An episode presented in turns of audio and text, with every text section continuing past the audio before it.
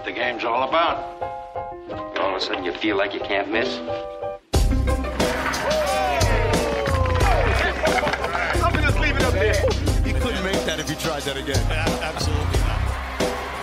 Spread the floor. Let's go. Welcome to Buckets. My name's Matt Moore. I'm the senior NBA writer for the Action Network, joined by my colleague, NBA futures analyst Brandon Anderson. We got a full uh, three days off, Brandon. We got we got a good three days off. Did you enjoy the off season? Great weekend. and, and now we're back at it. And to help us break down the NBA draft and betting from all sorts of angles, my friends, an absolutely genius level draft analyst who I have long thought is one of the best minds out there when analyzing prospects.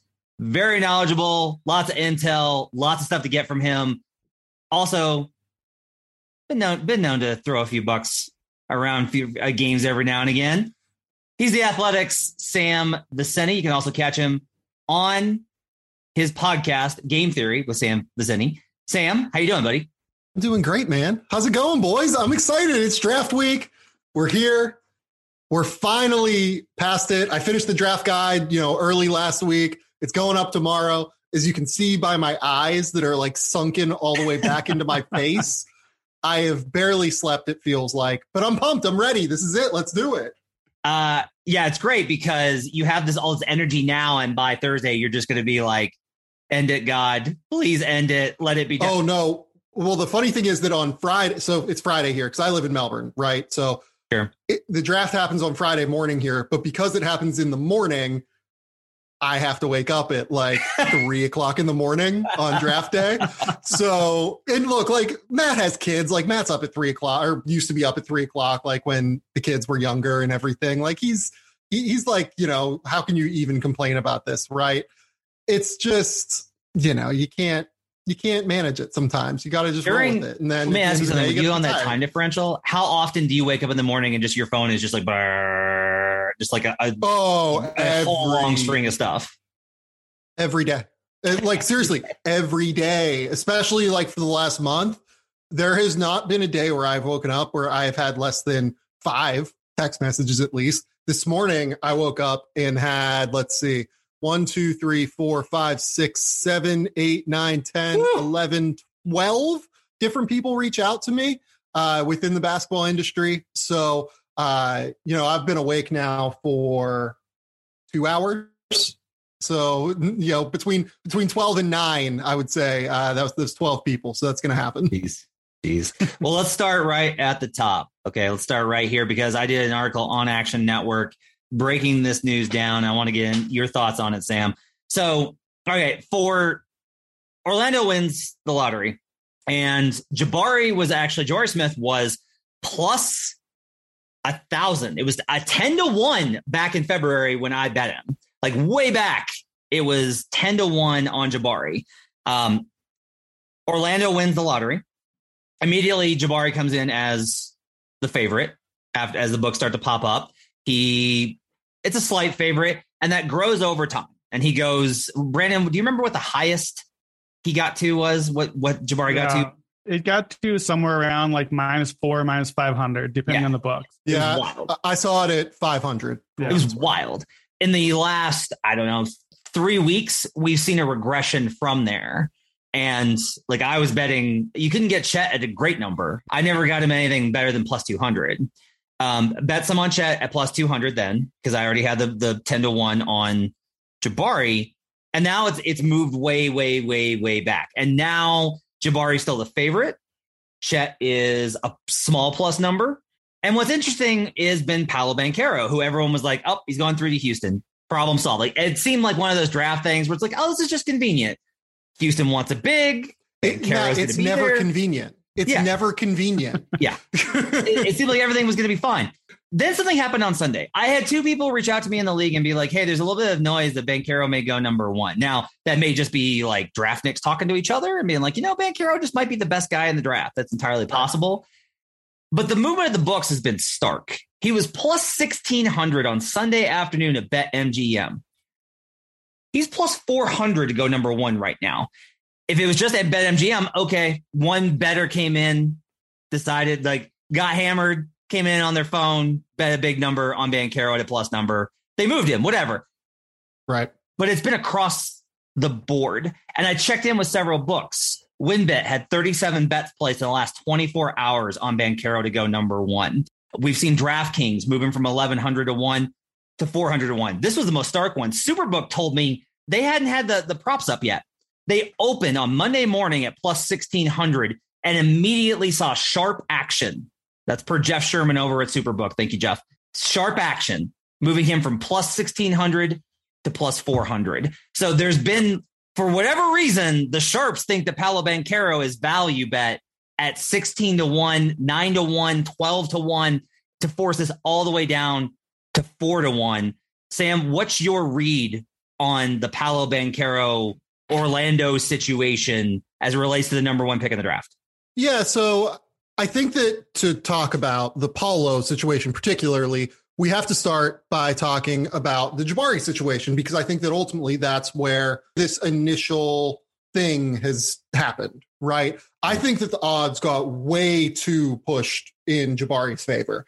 From what I understand, there was never really a decision that was made in Orlando, and there has not been a decision that was made as of late last week that uh, Jabari Smith is like 100% the guy. So that's one side of this. The other side of this is uh, I remember I was talking to Jack Miller over at Establish the Run, and he actually asked a question on the podcast and said, like, if you were handicapping the number one pick, how would you handicap it? Like, how, how would you figure this out? Right. I said that I thought Jabari Smith should be around minus 160 or so. I thought that Chet should be around plus 130 and I thought I thought Paolo should be, you know, plus 700, something like that. I think that the Paolo action is more that the odds are so drastically like out of whack right now and Paolo is genuinely equal with these other two guys. Like if you have Paolo at number 1, I think that's totally reasonable case. I have at 3 personally. I really like Paolo. I think he's potential all-star level player. I just have him a little bit lower than these other two guys. But around the league, it is much more split. Like there, there is a real, real split in terms of do you have Chet at number one? Do you have Paolo at number one? Do you have Jabari at number one? And I think that because all of us who do mock drafts and do it in a uh, uh, you know, a mainstream, whatever the hell you want to call it, right? manner, we all had it as, you know, me, Givony, Jeremy Woo, X, Y, and Z, right? Uh, we all had it as Jabari, Chet, Paolo. I think that it began to feel like there was consensus where there actually wasn't necessarily consensus mm-hmm. in a real way. And it's not to say it was groupthinky, it was just that is, you know, what all of you know our disparate intels i'm not going to speak for them i can speak for myself and say that like my intel seemed to be that jabari was the favorite. Oklahoma city you know chet makes a lot of sense to oklahoma city and houston uh, will take whichever of the three falls.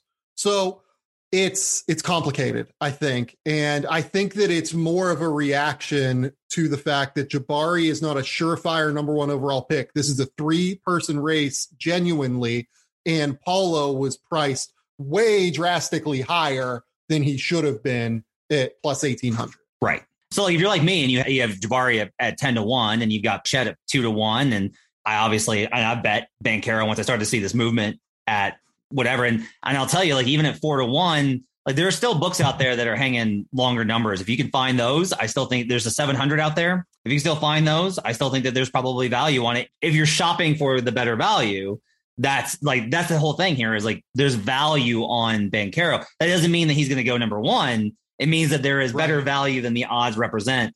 Uh, Brandon, you have been the Chet guy. You opened up with Chet after the lottery as uh, as like the the Chet guy going number one. Um, where do you think that Chet fits into this conversation? Because I have a hard time with a, a, lot of this whole thing and i'm trying very hard to like keep my own observations out of it and just rely on what i've heard and i think chet's very much in this conversation for number one but where do you think the value is if you're looking for an angle on on Chet Holmgren right now? Do you still think there's value on him as a dog at number one? Do you think that there's value on him longer? How do you kind of cap this for if you're specifically looking to bet Chet Holmgren? The value on a possible Chet number one is gone right now. Again, same thing you're saying. Not because I don't think he can go number one anymore. I think he absolutely is in play. It's just that the number has moved to where I think that that's probably an accurate representation of the chance that Chet goes number one. So the, you don't bet at that, and The number is not there. I think the interesting angle with Holmgren is uh, I think we agree of, of these three guys, if a team is going to really like someone, sure, it could be any one of the three.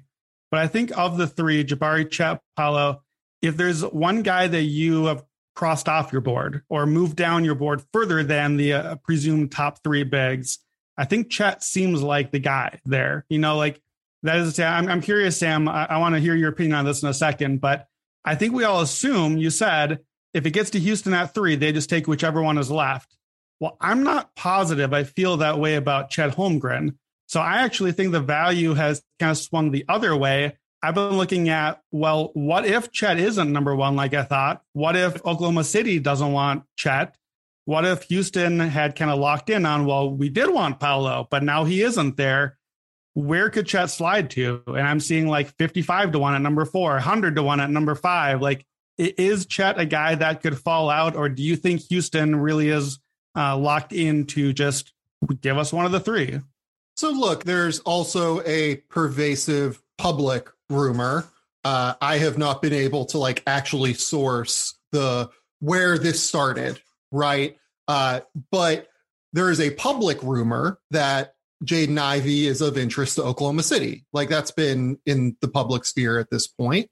And again, I can't really figure that rumor out. You know, Alex Spears, who, you know, hosts the Down to Dunk podcast with Andrew Schlecht and does the um, Sunday, Saturday Slam and Jam with Andrew, he kind of did a Twitter thread over the uh, over last night where he was like, trying to figure out who would benefit from leaking that Oklahoma City has interest in Jaden Ivey.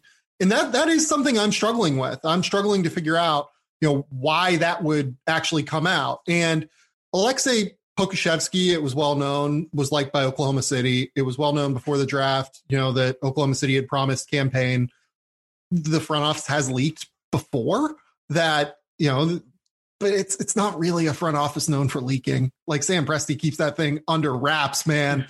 So I I find it hard to believe that that is anything other than another team trying to like or an agency trying to like build up any sort of value for Jaden Ivey. But like where does the value come for them at number by saying that like Oklahoma City has interest in Jaden Ivey at two? Are you trying to like convince Sacramento like that someone is going to move up? Like, you're trying to get him to avoid Sacramento somehow? Because it seems like that's kind of been what's happening with Jaden Ivey. Yeah. Like, I'm trying to figure out that part of the rumor. So to answer Brandon's question, I think it's important to provide the context that like yeah. Oklahoma City, Jaden Ivey, even though I can't figure out how real or not that is, is a pervasive public rumor that has been out there for a few weeks now.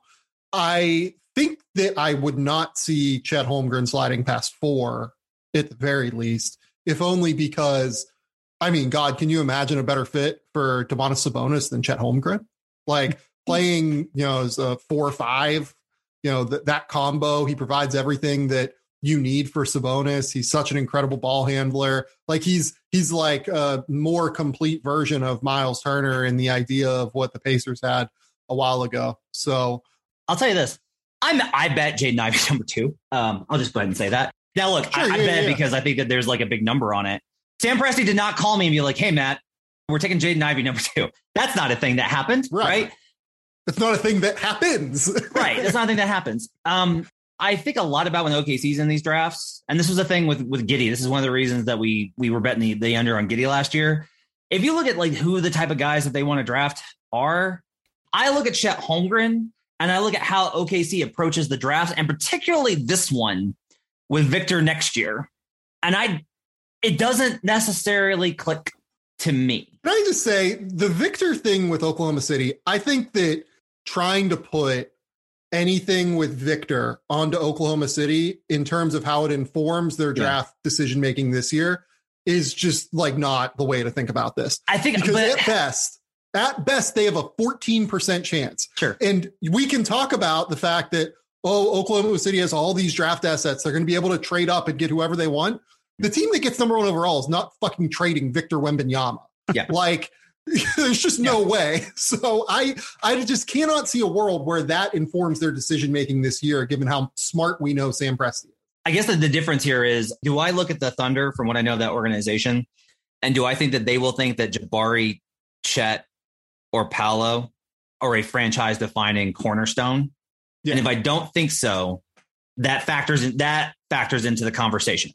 Like that factors into the process of Well, it, like it's a big year. part of why I have Paolo at three versus one.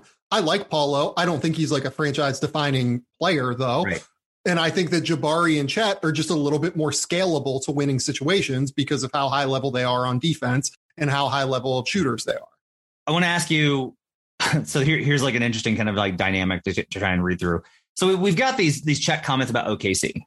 Like it's very obvious that Chet's people are trying to steer him to OKC, which I think is weird, right? Why would you be trying to steer him to OKC if there's a legit chance that he can go number one, which we kind of have agreed because Orlando, at the very least, have not decided. And if he's in that kind of a conversation, I don't believe that there is a basket. Like I, I just am very cynical, and you can maybe sway me on this, Sam. I have a hard time being like, well, they just think the basketball is like a really good fit for his future. People want the money and the notoriety, and both of those things come with the number one pick over the number two. And yeah, it's a slight differential in terms of you still get paid really well, and OKC is a much better organizational fit for sure. And the other thing I'll say is, you know, we talked about how close to the vest Sam Presti plays it. The first thing that they're ever going to tell those those prospects, the first thing they're ever going to say is like, "Hey, don't talk about what we do." Like that's their entire culture is don't talk about what we do. Reporters, other teams, anyone, your grandmother, the president, don't care. Don't talk. We don't talk, right? So I'm having a hard time trying to figure out how we read the comments. Um, his agent Bill Duffy, Chet Holmgren's agent Bill Duffy, is close to both um, the Magic front office. He has longstanding ties to John Hammond, and he's known Sam Presti forever. Like those two are on good terms. So there's no like edge there. But I want to get your read on what you think of the Chet comments about OKC. Well, at the end of the day, all about money and everything like that. Like it has to do with playing time. Oklahoma or Orlando's front court is somewhat loaded, and we don't know what the situation with Jonathan Isaac is right now. We don't know, you know, how that front court is going to shake out because of that. They also have Franz Wagner, whose best position is the four, which is the position that Chet is probably going to have to play early in his career. They already have Wendell Carter at the five, who they've signed to a longer term deal, which is hopefully Chet's best long term position in five years. Uh, they also have Chuma Okeke, who's going to get some minutes. I think it's purely like, okay, maybe Chet Holmgren plays 20 minutes a night in Orlando. Oh, by the way, they also have this Mo Bamba situation where uh, I would assume they're not going to pick up his qualifying offer just because of how expensive it is. But like, we don't have any indication there yet on that. Oklahoma City, there's just nobody there in the front court. Like, he's going to play 30 minutes from the jump. He's going to put up numbers. I, I really think that it has to do with just how open the roster situation is and the fact that, frankly, like, Sam Presti is as uh, as locked in as a general manager can be in terms of job security in Oklahoma City as you can fathom. And I don't know what Orlando's job security looks like in that front office. They haven't won for a while. Typically, you get a couple of years when you're rebuilding, but you know there, there's some concern about the Jalen Suggs pick, which I loved last year, but it didn't work out as a rookie. So you know, I I think that there are a lot of reasons why trying to steer your client to Oklahoma City makes sense. Do I like totally, you know, am I 100% sure it's happening? No, I'm not. Like, I think that it, there's so much smoke this time of year that I can't 100% Sure. read it. Yeah. Uh, let's talk about this scenario because my belief is that if Banchero were to go one, OKC would rush and pick up Jabari Smith to the to the podium. That's my belief is that OKC would take Jabari Smith and be very happy with that selection. Um, am Why? I? Uh, a long-standing comfort of uns- of institutional knowledge. Let's say, I feel Okay. that is my re- now. I, again, you we're everything in this is these decision makers are often like things change, right? Like the last time that I checked in on these things could be wrong. but that's my belief is that they would take Jabari if Banchero went one. Let's say that I'm right for the sake of the argument. Let's say that I'm right. And if Banchero went one and Jabari goes two, let's say that there's nothing warning off of Houston from Chet any more than just the, the normal, like, wait, Orlando and OKC both passed on Chet because that's going to give anybody pause. Um, Houston wants a big, isn't it? Like, it, it, is the difference between Banchero and Chet, and I know they're drastically different players, but is that is there anything that would that would make Houston not take Banchero or uh, Chet at that point? Because that seems to me like okay, if he slides past two, if he's the one that gets edged out for whatever reason, then Houston will just pick him up at three. So look, I, if I remember correctly, John Givony wrote a uh, thing in one of his previous mock drafts saying that Houston has some interest in creating the most athletic backcourt in the NBA in Jaden Ivey and Jalen Green. I find that hard to believe. I think that like a part of trading Christian Wood probably had to do with the fact that they were opening up a front court spot yeah. and have some sort of indication on the direction that they were going to go. Right. So I, I, would think it's much more likely that Chet Holmgren would go number three if he would fall to number three than fall to number four. I think that number three with Chet is as far as he would get to. But again, I don't really know if like uh, like you mentioned in your story that Chet from Matt Babcock, I guess was the report that Chet hasn't been as forthcoming with his medicals as some other prospects have been. And I don't know if uh, Houston has gotten his medicals. That's just not information that I have. Right. So would that play a factor? Maybe. I don't know. Uh, I think that Houston's done a pretty good job of, uh, outside of trading Christian Wood, keeping their draft intentions relatively quiet. But it's also because it's pretty simple, I think. Like it's, you just take whatever big falls to you and you go from there. Right. Uh, so let's say we're on draft night. It's pick four. Pick four has just gone on the clock. And whatever the story is, one of these three big men is available. Well, let, us say I'm assuming it's probably Jaden Ivey oh. went to one of the top picks, but we're at number four. What's the scenario? Who's the guy that is available in the weird spot where we made it past the top three? I think Chet is probably the one that would be available. Eh, that's what you're asking, right? Which yes. big would be yeah. available? I think Chet's the most likely one to be available. Yeah, so, so Chet either goes two or he fall one, two or he falls.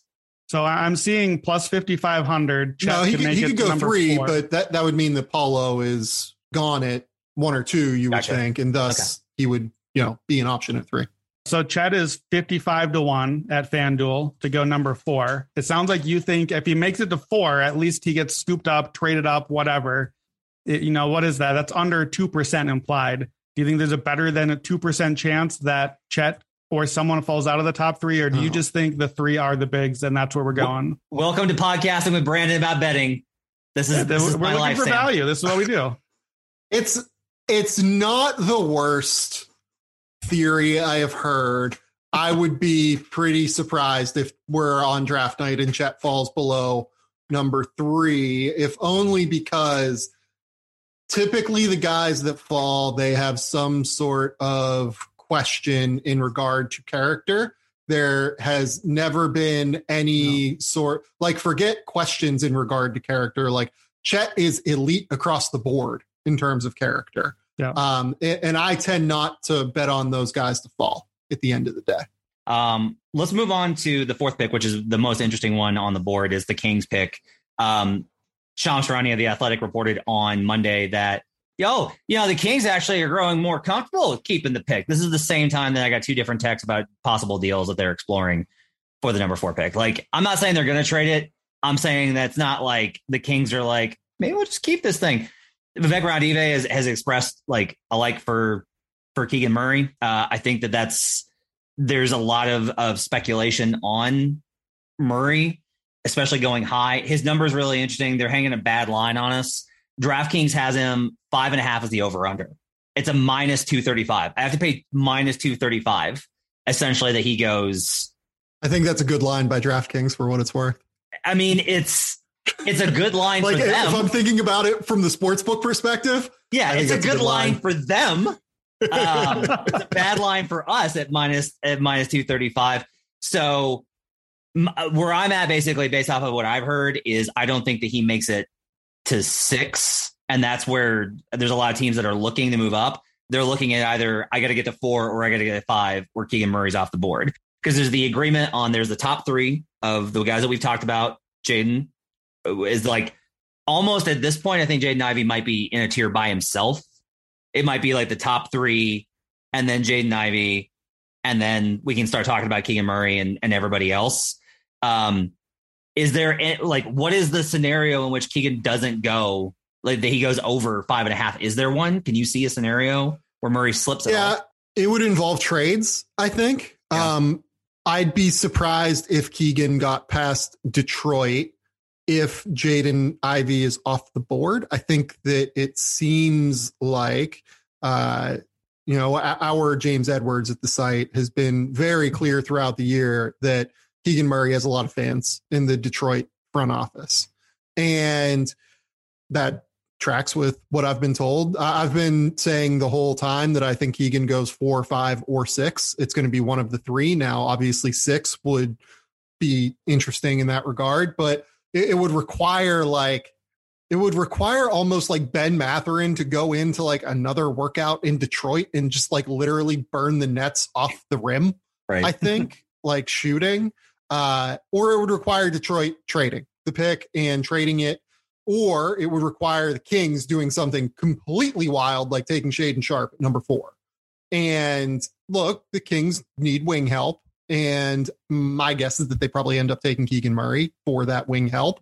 Uh, Chris Haynes's note that uh, they had Keegan go out to dinner with Domantas Sabonis and De'Aaron Fox was interesting to me because that's like not super normal right? Uh, whenever you're talking about uh, you know prospects and figuring out you know wh- where guys are going to land. I haven't really heard of that a ton. It happens, but that's not a normal occurrence. Um, so I think the Kings absolutely have real interest in Keegan. Uh, I would be surprised if it was anyone other than Keegan or Jaden at number four. But look, the Kings, I think, are a real threat to move this pick. Yeah. And let's say that that's Jaden Ivey. And then who knows what happens with Detroit at number five. Let's say Detroit moves the pick and moves it to Indiana, maybe. Maybe Indiana wants to spike up because they think Detroit's taking Keegan Murray or something. And they want to take Jaden. I, I don't know. Like it's it's actually hard the more I think about it. I think that it's the right line to be at five and a half uh, with like heavily juiced the under. Uh, I would be surprised if he got past five. I think there's a world where he gets past six, but I'm not like, you know, uh, yeah, I'd be surprised if he got. There's no way he's getting past six. I don't think. I would be surprised if he got past five. So there's two guys I want to kind of compare here: uh, Dyson Daniels and Shaedon Sharpe, because it mm-hmm. seems I've heard a lot of buzz on Daniels that he's in the the four, yeah. five, six range. But that's a conversation like he's mentioned with Keegan as in like he's in those conversations of it's either going to be Keegan. If Keegan's off the board, it might be Dyson. They might just take take Dyson anyway. Um, and then we got Shaedon Sharpe, who Brandon wrote an article um, on him this week, which you can read over at Action Network and on the Action Network app, the award winning Action Network app. Uh, and talked about his his draft position and the over under. And Brandon, can you sum up your position on Shaedon Sharpe? Yeah, I mean, basically, my position is I like the under just because at the top of the draft, if you are at the top of the draft, you are there because you need big swings on talent. And Shaedon Sharpe is the big swing on talent. Once you get past the top three, the unknown thing is unknown upside. To some team, it's like, nope, don't want it, don't want to touch it, I'm out. But it only takes one team, I think, four, five, six, seven range. You know, everyone wants that flashy wing scorer and there really isn't a lot of that in, in the, the scoring component of that in the draft.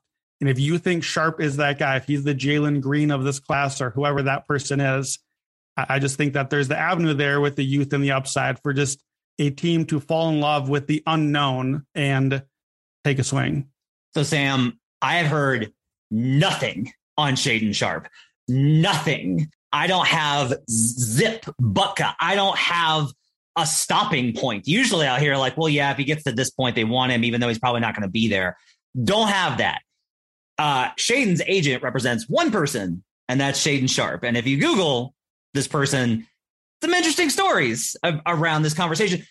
more to the point of just explaining, like, look, this person may not be well versed in in navigating media waters to get him into these conversations, which could impact things. And so Sharpe could be this quiet sleeper that nobody's talking about, or it could be I've heard some things about the interviews that have not gone great, but you always want to stay away from those because it's look, it's an 18 year old having to have conversations like an adult, and sometimes that's a problem. Uh, Sharpe's over under. We got at PointsBet seven and a half. The over is juice minus 150. The under is plus 110. You're getting a plus number on Shaedon Sharpe. When we compare Dyson Daniels and Shaedon Sharpe, they both can't go in these in these relative to their spots. They both can't go under. What is your read on those two and kind of the situations that that are different between them?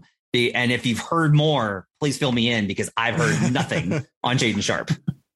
So I've heard a lot of mixed things on Shaedon Sharpe's workouts, particularly. Some people have said that he came in and, you know, burned the nets down. Some people have said like he wasn't that impressive. So I don't know what to make of that. Maybe he was impressive some places, not impressive others. I know he's worked out a ton of places, I feel like, for, or at least met with a lot of places for someone that is seen as a lottery pick. Like typically, lottery picks, they kind of limit and target and try to make things uh, a little bit more targeted, uh, is the way to put it in terms of where they're trying to land. Uh, Shaedon, his kind of, it seems like, been more all over the place. And that creates an interesting scenario where, let's say, he burned down the nets in one place. They're probably not going to tell anyone, right? Because they want to keep that quiet he doesn't play super well in another place, they're probably going to tell everyone because they're like, okay, let's keep our options open, right? That maybe he lands here and we like the tape and you know we're willing to take flyer on it. So I'm a you know he he is known as like a very quiet kid to your point, Matt, in terms of you know maybe the interviews haven't gone as well as what you would think. Again, I don't think that's worth diving into because you know he's an 18 year old that hasn't yep. had as much yep. you know, life experience dealing with the media. He didn't really have to do it at Kentucky. Uh, you know, didn't play at Kentucky. It, it's just to me like uh, diving into that world is just not something yeah. that I do. I don't, I don't think if he's a quiet kid, that's not a bad thing. like it doesn't have to be a bad thing. It just can be who he is. Um, now, in terms of where he falls, there is definitely more heat on guys like Ben Mathurin, on guys like Dyson Daniels, uh, on guys like Keegan Murray, certainly, and Jaden Ivey. So you have your top three. That's your next four. The over under is seven and a half. It would require him being able to break into that top, that like next four grouping in order to be taken under seven and a half. I would stay away from anything Shaedon Sharpe related right now. If anything, mm-hmm. with PointsBet, are you able to points bet the uh draft positions to where you get like increasing numbers of multiples that you make? I, I have not, yet. not seen it. But we can ask for it. You can always yeah, ask we should ask for it, I, I i wouldn't mind like points betting the over on no. Shaedon Sharpe maybe. Yeah. um because if it fall if he falls like i think there's a chance that like he goes a little bit. But I also just don't have enough information to be like, oh yeah, over under seven and a half. Like that's that's a number that I would take. I think he very well could go number four. I think he'd go, you know, six or seven, something like that. Like it wouldn't blow me away at all because Indiana, I think, has done a pretty good job of keeping quiet what they want to do. I think that you know they really like it. Seems like Keegan and Jaden Ivey. Whether or not they're able to move up to get one of those guys, we'll see. Uh, maybe the Kings would be able to like negotiate a trade with Indiana where you know the, the the trade that just makes the most sense in my world. I've said it five times on five different podcasts. Like Chris Duarte and six for number four. If you really want Jaden Ivey, if you're the Indiana Pacers, makes a lot of sense. Jaden's like a perfect fit with Tyrese Halliburton in terms of explosiveness, being able to create his own shot, pressure the basket.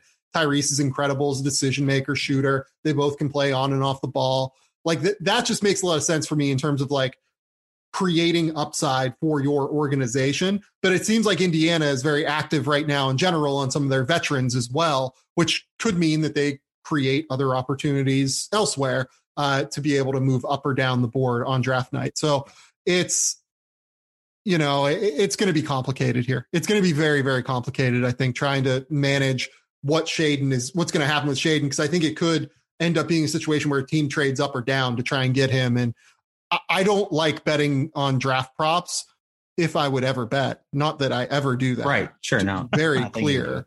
Um, not that I would ever bet on these. I like things that are more that I I feel better about in terms of the intel. And because the draft board is so fluid right now, Yeah. in that four, five, six, seven, uh, even eight to an extent range, I think that it's very difficult to get a handle on the over unders that are listed in that range.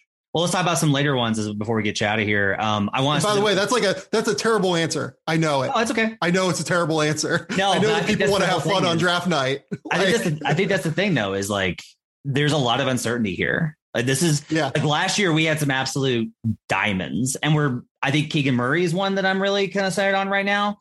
Um, but like there's a lot of there's a lot of risk in this market at this point. Yeah. Like, there's just to me, I think some of that is because of like the truncated schedule in terms of like we got done with the finals on like we on Thursday and the draft is a week later and like all these Yeah. types of things. And honestly, just like the workout process, from what I understand, like the workouts just there was people were still in workouts up they're still doing them now. Yeah. And so like it's Yeah. a little bit the there's less intel, I think, than we haven't had in, in recent years. Um yeah. I, I mean, look, like as someone that does this personally in terms of scouting, like the draft crept crept up on me like in a pretty Yeah. real way this year in terms of like the timeline being shortened. I think we all got used to the last couple of years Yeah. where it was, you know, we had an extra month last year, we had an extra five months the year before. Uh, I think that teams, you know, didn't necessarily adjust, and it. I certainly it took me a while to adjust as well. let's hit some quick over unders here uh, on on guys that are in the 10 to, to 20s range before we get you out of here. Um, AJ Griffin is the guy that I've been most interested in because I heard really strong things from him from scouts. Uh, I still have not heard anything on his medical. I think that that's still a question mark that's up in the air. Uh, there was a, it opened at 10 and a half. It moved to 11 and a half. My understanding is that I think he, I like the under. I bet the under. I bet the under at 10 and a half. I think that one might lose, but I like him a lot at 11 specifically. If I find a prop for him to go, and you can bet this if the Knicks don't trade, which is obviously a threat, that's a threat that the Knicks will trade out their, their pick. But if they keep their pick, I think there's a good chance that AJ Griffin goes 11th, which hits the under on there at a plus number. He's juiced to the over. Uh, I've been a little bit surprised that AJ Griffin has not generated more buzz because everyone I talked to about that has seen him or gone through the or done the scout on him or gone to the workouts is just like incredible shooter, like just an absolute bucket. Uh, and I'm a little bit surprised that there's not more buzz on him. What are your thoughts on AJ Griffin over under 11 and a half? So I, I'm a little bit lower on AJ as a prospect in general. Uh, I don't love his defense. His defensive tape this year was really, really bad. That's not to say that he's not going to be a good defender long term. He's six foot six with six eleven wingspan. He was coming off of injuries, you know, basically three years running, including this past year's off season, uh, entering his season at Duke. So there are plenty of reasons to think that like he wasn't quite there defensively at 100%, right? And he can get there. Having said that, it's not very good right now. And we need to acknowledge that. And I think that that's a part of this as we're trying to project AJ Griffin to the next level.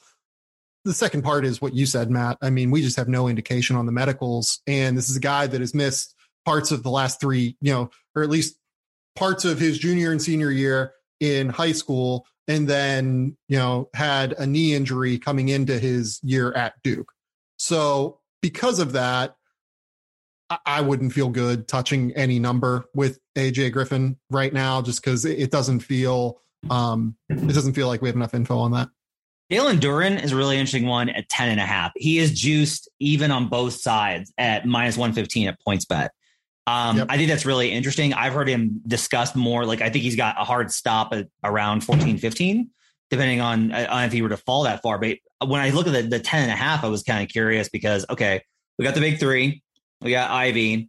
We got Keegan Murray, Mathurin, Dyson Dyson Daniels. Daniels. That's seven, right? And Sharpe is something of a wild card in this something of a wild card. He could extent. slide, but Yeah, you can put him in that conversation for eight. So that leaves us with only two spots left for Duren to hit the under. Um, what's your read and what have you heard on Jalen Duren over under 10 and a half?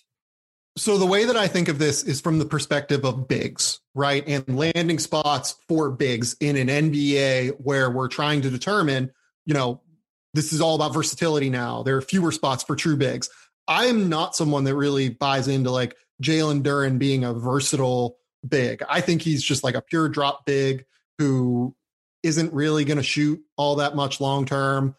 Maybe can hold up on a switch against guards, but probably not against the quickest guards. So you're probably going to drop him constantly in the NBA. So where are the landing spots? How many teams are realistically going to be looking at bigs? I think you can make a case for Portland to maybe look at bigs, depending on what they decide to do with Jusuf Nurkic. I don't really see it for the Pelicans. They have Jonas, they have Zion, they have Jaxson Hayes. San Antonio, certainly you can make a case for bigs. From what I gather, they're going to like stick to their board, pure and simple. Like they are not going to just take a big at number nine because they maybe possibly have a hole in the front court, depending on what happens with Jakob Poeltl. Um, you know, moving forward, does he sign an extension? Does he leave after next season? We'll see. Uh, number 10 is Washington. They have Kristaps Porzingis. If they take a center, God help us all. Uh, number 11, the Knicks could realistically take a center, I think. Uh, very plausible. Number 12. Uh, who, who is number 12? Give me, give me a team. Oklahoma City.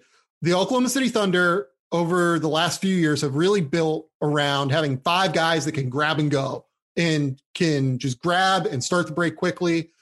I don't really see Jalen Duren or Mark Williams as being the kind of guy that fits with Oklahoma City. On top of it, we think they're probably going to take a big at two. So that doesn't really make sense to me. Number 14, Cleveland. Certainly not looking for a big. Number 16, Atlanta, like, you know, not impossible, right? just depending on what they do with Clint Capela here, but they also have Clint Capela and Onyeka Okongwu, probably not a great landing spot. That leaves 13 and 15.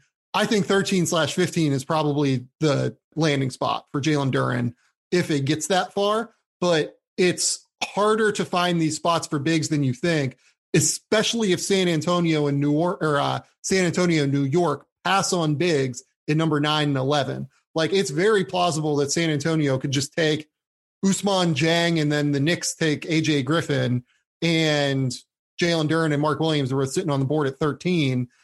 The Hornets take one, and then you know we're looking at 18, and one of those two guys is still on the board. Okay, sounds like we got some value on the over there on on Jalen Duren. And then the last one I'll, I'll, give you is uh, Tari Eason over under 17 and a half. I don't think there's any way he gets to 18. Just based off of what I've heard, like Eason has picked up a lot of momentum last couple of days in terms of teams. Like uh, what I like to target a lot of times with these bets is I want to listen to who's the guy that's generating a lot of interest from certain teams in a range, and then expect like yep. if these teams are after him, probably some teams above him or uh, like higher on the list are are after him too. Uh, so Tari Eason, I think, is one that I I I would look at for the over under at seven. I'm going to bet the under on 17 and a half. I think that number's right. I do. I think that number is just about right. You know, something like just right outside the lottery. I, I wouldn't feel great about betting that number either way. To be honest, okay. I'd probably stay away from Tari. You got anything else that you want to share with us on the NBA draft, Sam? In terms of like, Ooh, I think I saw the that, first. I think I saw the first number for Ousmane Dieng at 14. Yeah, uh, that was one that I would. I'd be pretty stunned if he got past 14. Uh, I'd be stunned if he got out of the lottery, is what I would say. Hmm. You and you and Ryen Russillo lockstep on that. Uh, that's what you. Uh, I know you can bet right now, still at a very juice number, but you can bet on first international player. Do you do you feel like Dieng is close to a lock on that at this point? So we're not counting guys like Dyson Daniels, Ben Correct. Mathurin, yeah, we're, we're basically it's it's it's Jovic at that point. That it's it's a head to head mostly. I, I, feel pretty yeah. good about Ousmane Dieng being the first international for sure. I'm looking at you can do a top ten bet, and uh, at at DraftKings you do it at PointsBet I'm going to read you. There are six names who are somewhere between plus 150 and plus 750. So basically, the guys projected to go in like the 11 to 16 range. I want to know, Sam, who you think if one of these guys snuck into the top 10. So I'm not going to do the odds. They're all 150 to 750 at DraftKings. Jeremy Sochan, AJ Griffin, Ochai Agbaji, Ousmane Dieng, Mark Williams, Malaki Branham. Those are the six, and then it really drops off from there who's one of those six you feel like could maybe sneak into that top 10? The two names that stood out there to me were Sochan and Dieng. I would say Dieng a little bit more likely than Sochan, but those were the two that whenever you said that immediately kind of popped out. Dieng plus 450. All right. That's going to do it for buckets. We'll be back on Wednesday with another episode with our guy Luke Swain breaking down the NBA draft, getting set for Thursday's draft. Let us know what you're betting Hit us up on Twitter. I'm at HPbasketball. You can follow the company at Action Network HQ. Brandon's on Twitter at Wheaton Brando, W H E A T O N Brando. You can follow Sam's work at The Athletic. And you can find him on Twitter as well at Sam underscore Vecenie. You should check him out on the Athletic app as well. Sam, thanks so much for coming on, buddy. Of course, guys. Anytime. We'll be back on Wednesday. Until then, let's get buckets.